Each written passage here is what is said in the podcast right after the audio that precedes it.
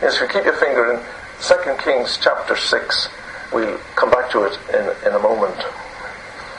You know, from Scripture, we, we realize that Elisha at times lived with and taught at the schools of the prophets, especially at Gilgal. And whilst there, he, he, he performed some miracles. The miracles, obviously, of Elisha would be worth a study. Sometime we could, we could have a look at them and go right through them. But of course, all Scripture is worth studying. I was thinking about that last night, and I was saying that as from a child thou hast known the Holy Scriptures, which are able to make thee wise unto salvation through faith which is in Christ Jesus. All Scripture. And you know, that is the thing, not just bits of it. All Scripture is given by inspiration of God. It's God breathed. God breathed into uh, the Scriptures and is profit- profitable for doctrine for reproof, for correction, for instruction in righteousness. People will tell us these days that doctrine is not important, but it's profitable.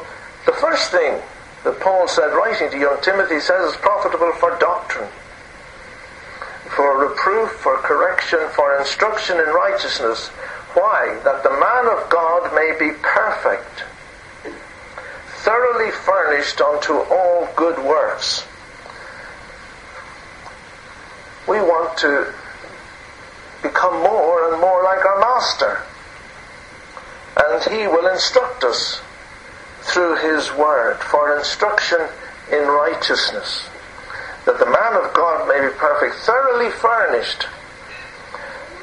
You know, we used to see these advertisements years ago a house to rent, semi furnished. And when you went in, there was very little furniture in it, but it was getting over a legal nicety that they could put you out if they wanted to in a few years' time. But we want to be, as Christians, completely furnished. Completely. Filled with the Holy Spirit and producing fruit for His eternal glory. We want to be fully furnished. Thoroughly furnished unto all good works. It's another verse that was read out by George a few weeks ago. Grace to you and peace be multiplied in the knowledge of God and of our Jesus Christ, seeing that his divine power hath granted unto us all that pertains unto life and godliness. All that pertains unto life and godliness. How? through the knowledge of him that called us by his own glory and virtue, whereby he hath granted unto us his precious and exceeding great promises, that through these ye may become partakers of his divine nature. Isn't that wonderful? Having escaped from the corruption that is in the world by lust. First, Second Peter one, the first two or three verses. through the knowledge of him that called us by his own glory and virtue, whereby he hath granted unto us his precious and exceeding great promises, that through these ye may be partakers of the divine nature, having escaped from the corruption that is in the world by lust. And you know, we've only to look around the world. It's it's it's corrupt and is becoming more corrupt every day. And this week has been just another amazing example of how things, how, how our, our values are changing. That we can buy kids. The highest bidder gets the twins. It's unbelievable. Imagine putting these little ones up for sale on the internet. from the corruption that is in the world by lust. Money, the root of all evil, the love of money is the root of all evil. Immerse ourselves in God's Word. Saturate ourselves in God's Word, and we have all we need to face life. You know, there's a growth industry in counselling. If, if there's an accident or a, a policeman sees something which is not just normal, he has to be counselled these days. But we have the counsel of the Holy Spirit. He's the comforter. He's the one we go to. In that passage there in 2 Peter, it says that we have all things that pertain unto life in Christ Jesus. But you know, let's be sure that the word in which we are putting our faith and trust is the unadulterated, pure word of God. We hear a lot of talk about these days of modified, genetically modified seeds which are being produced.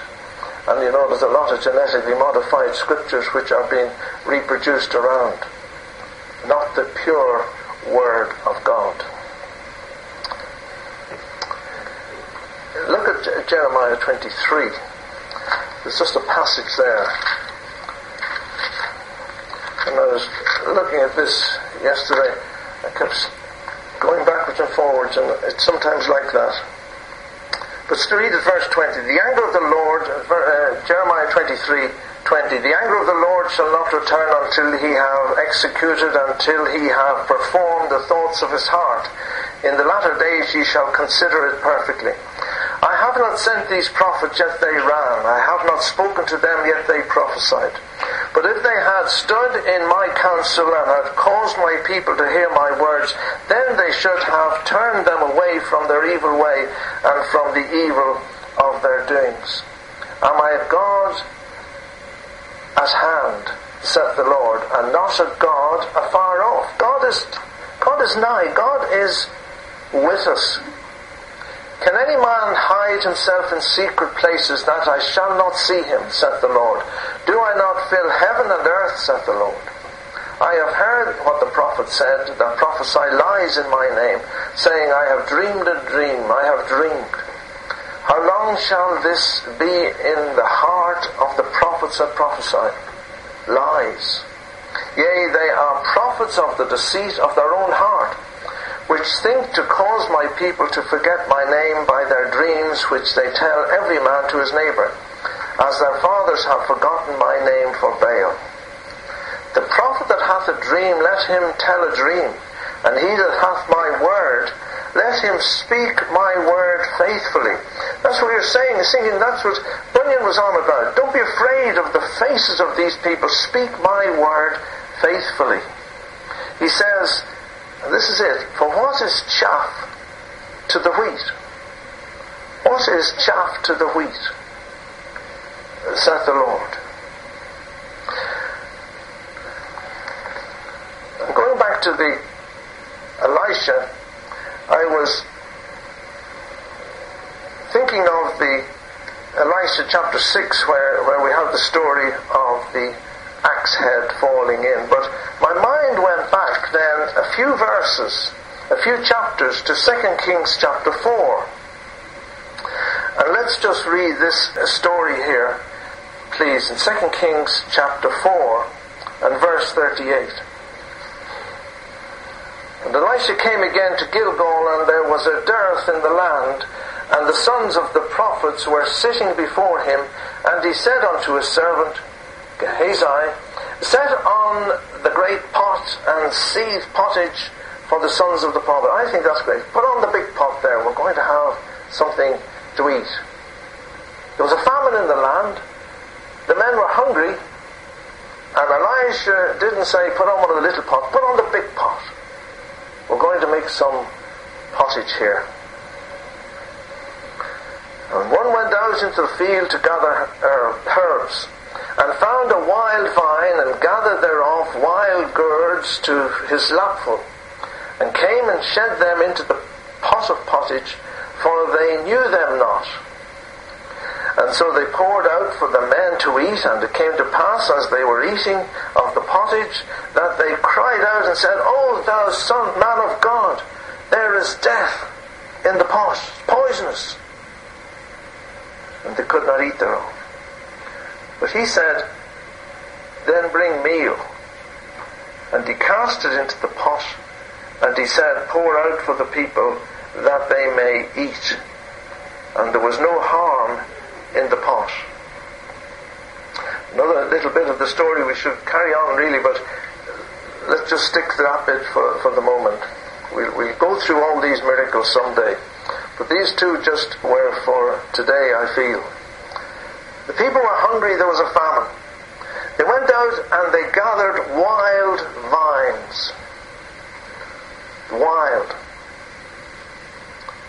And they made the soup with it.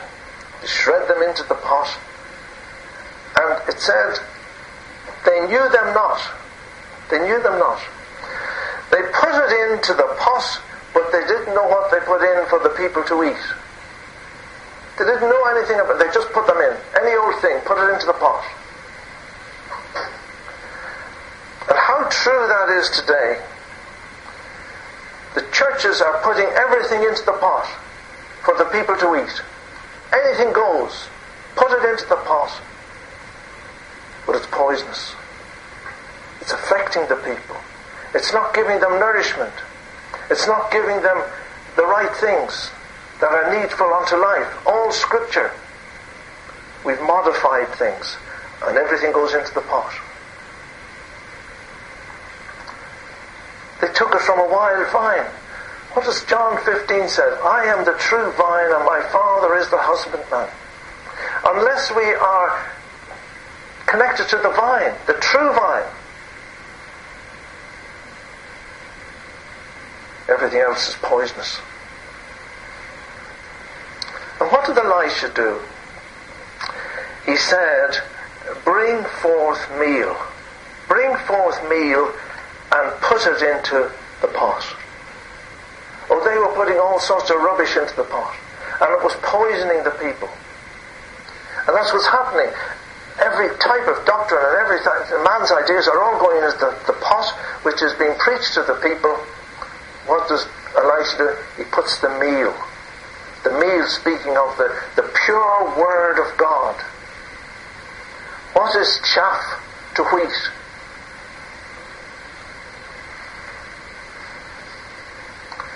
You know, Amos says, The days shall come, saith the Lord, that I will send a famine in the land, not a famine of bread, nor a thirst for water, but of hearing of the word of God.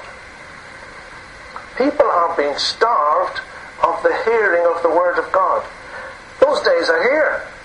Amos said it would come. It has come. The, the famine of hearing the pure, unadulterated Word of God. And what we need, we need to put the pure meal into the pot. And it takes away the poison. It takes away all that is corrupt. The days of famine are here. And that was just by the way, because I started really to look at 2 Kings chapter 6. And what put this into my thoughts was there's a little thing came over the net, and it was a little thing that Spurgeon had written about this. The iron did swim. Let's read 2 Kings chapter 6. Here we have Elisha again with the sons of the prophets. Behold now, the place where we dwell with thee is too strait for us, too narrow, too small.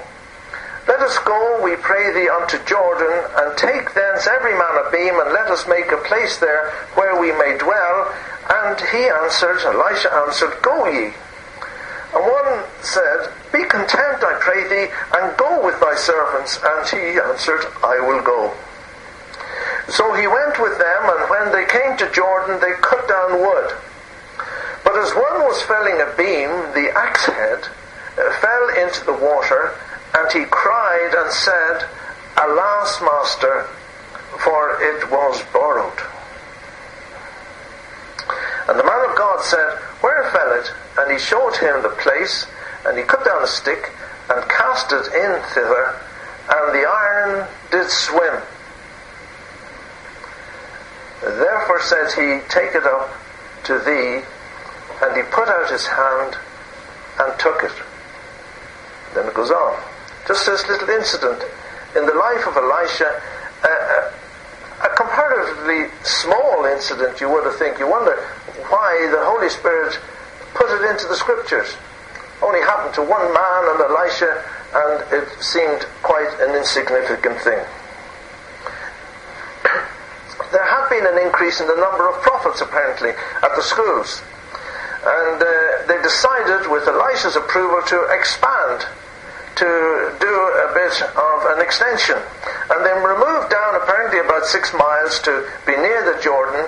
And some people say it was because it was near the place where Elijah had been taken up. But that is a bit of speculation, perhaps. It Doesn't matter. And they had the prophet's approval. They had godly ideals. Their, their, every motive in doing this was good. They were prepared to put in hard work.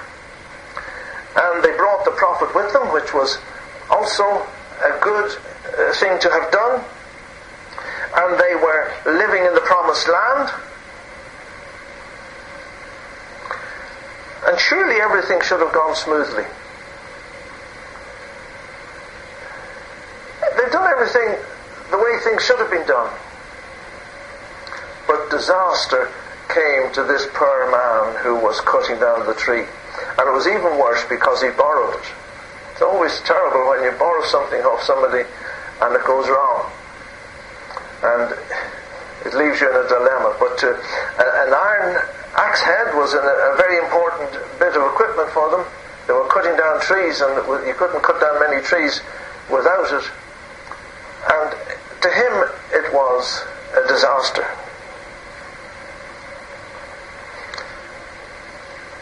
They've done, they seem to have done the right thing. They, they had the prophet's approval. They godly ideals. They were working hard. They brought God's messenger along with them. And they were living over the Jordan in, in the promised land. And you know, that happens to us. We may seem to do all the things that are right. But God has never said that the Christian life was going to be a bed of roses. We will have difficulties, we'll have problems, but the great thing is that He's with us in those problems. They brought the man of God with them. Be sober, be vigilant, because your adversary the devil as a roaring lion walketh about, seeking whom he may devour. You know, the work was affected. It was going to cost them dearly. And he cried out for help. He cried out he cried out to the man of God for help. What's, what do we do, first of all? We don't, we don't hear of him diving into the water to try and find out where the, the axe head went. He did the most sensible thing. He cried out to the man of God for help. That's the first thing he did.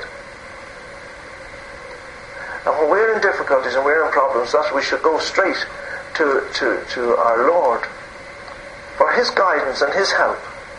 I will lift up mine eyes unto the hills, from whence cometh my help? My help cometh from the Lord who hath made heaven and earth. He will not suffer thy foot to be moved. He that keepeth thee will not slumber. Behold, he that keepeth Israel shall neither slumber nor sleep. The Lord is thy helper. The Lord is thy shade upon thy right hand. The sun shall not smite thee by day, nor the moon by night. The Lord is thy keeper. He shall preserve thy soul. He shall preserve thy goings out and thy comings in from this time forth and even forevermore. That's where the psalmist got his help. He got his help from the Lord. And in difficulties and in problems, that's where we should go. And you know, the, the prophet got a bit of a stick. He cut it off, he threw it in, and the iron did float. The iron did swim. What a wonderful miracle. The, the iron came up to the top, it defeated all the laws of gravity and all the rest of it. And he, he said, lean over. And he leaned over and he pulled it in. The iron did swim. He says, take it up. He put out his hand and he took it. It appeared so difficult as to involve absurdity. If you'd been there and you'd seen Elisha cutting off a bit of stick and throwing it into the river, what are you doing? Iron's going to float. Uh, he said, for goodness sake, let's be practical about this. it, it seemed an absurd thing to do. But the, the prophet had put his faith and trust in what the man of God was going to do. And the iron did swim. Whatever your difficulty is this morning, whatever your problem is, if you go to the Lord with that problem and present it to Him and cast your burden upon the Lord, you'll find that the iron will swim.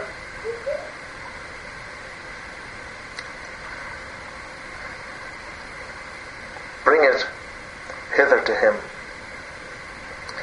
The God of the prophets is the same God who lives today.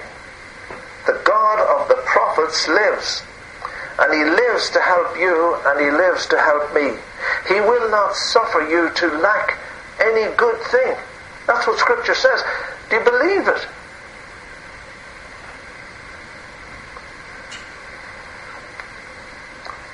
Believe in the Lord of hosts. Approach him pleading the name of Jesus. And you'll find that the iron shall swim. You shall see the finger of God working for his people. You know, it says, according to thy faith be it unto thee. And yet again, the iron shall swim. Wilt thou not revive us again, that thy people may rejoice in thee? it says in Psalm 85, Wilt thou not revive us again? Give us that faith that we had when first we knew the Lord. The hymn says, doesn't it? Oh, for the blessedness I knew when first I knew the Lord. That simple childlike faith that we had when we put our faith and trust in the Lord Jesus Christ for our salvation. But then we become, uh, oh, we mature and we lose that faith. That simple childlike faith that wants to see that iron swimming. Well, you said, but it, it doesn't seem sensible. That's not the point. When, when, when, when the Israelites stood at the Jordan, didn't seem sensible that they would be able to walk across it. When, when Herod was chasing the, the, the, the Israelites across the desert and they came to the Red Sea, it didn't seem sensible that they could walk through on dry land. Whatever you're up against, whatever the problems you have, it may not seem sensible to put your faith and trust solely in God. But that's the way it works. And that's the way the iron swims. And that's the way we have to live.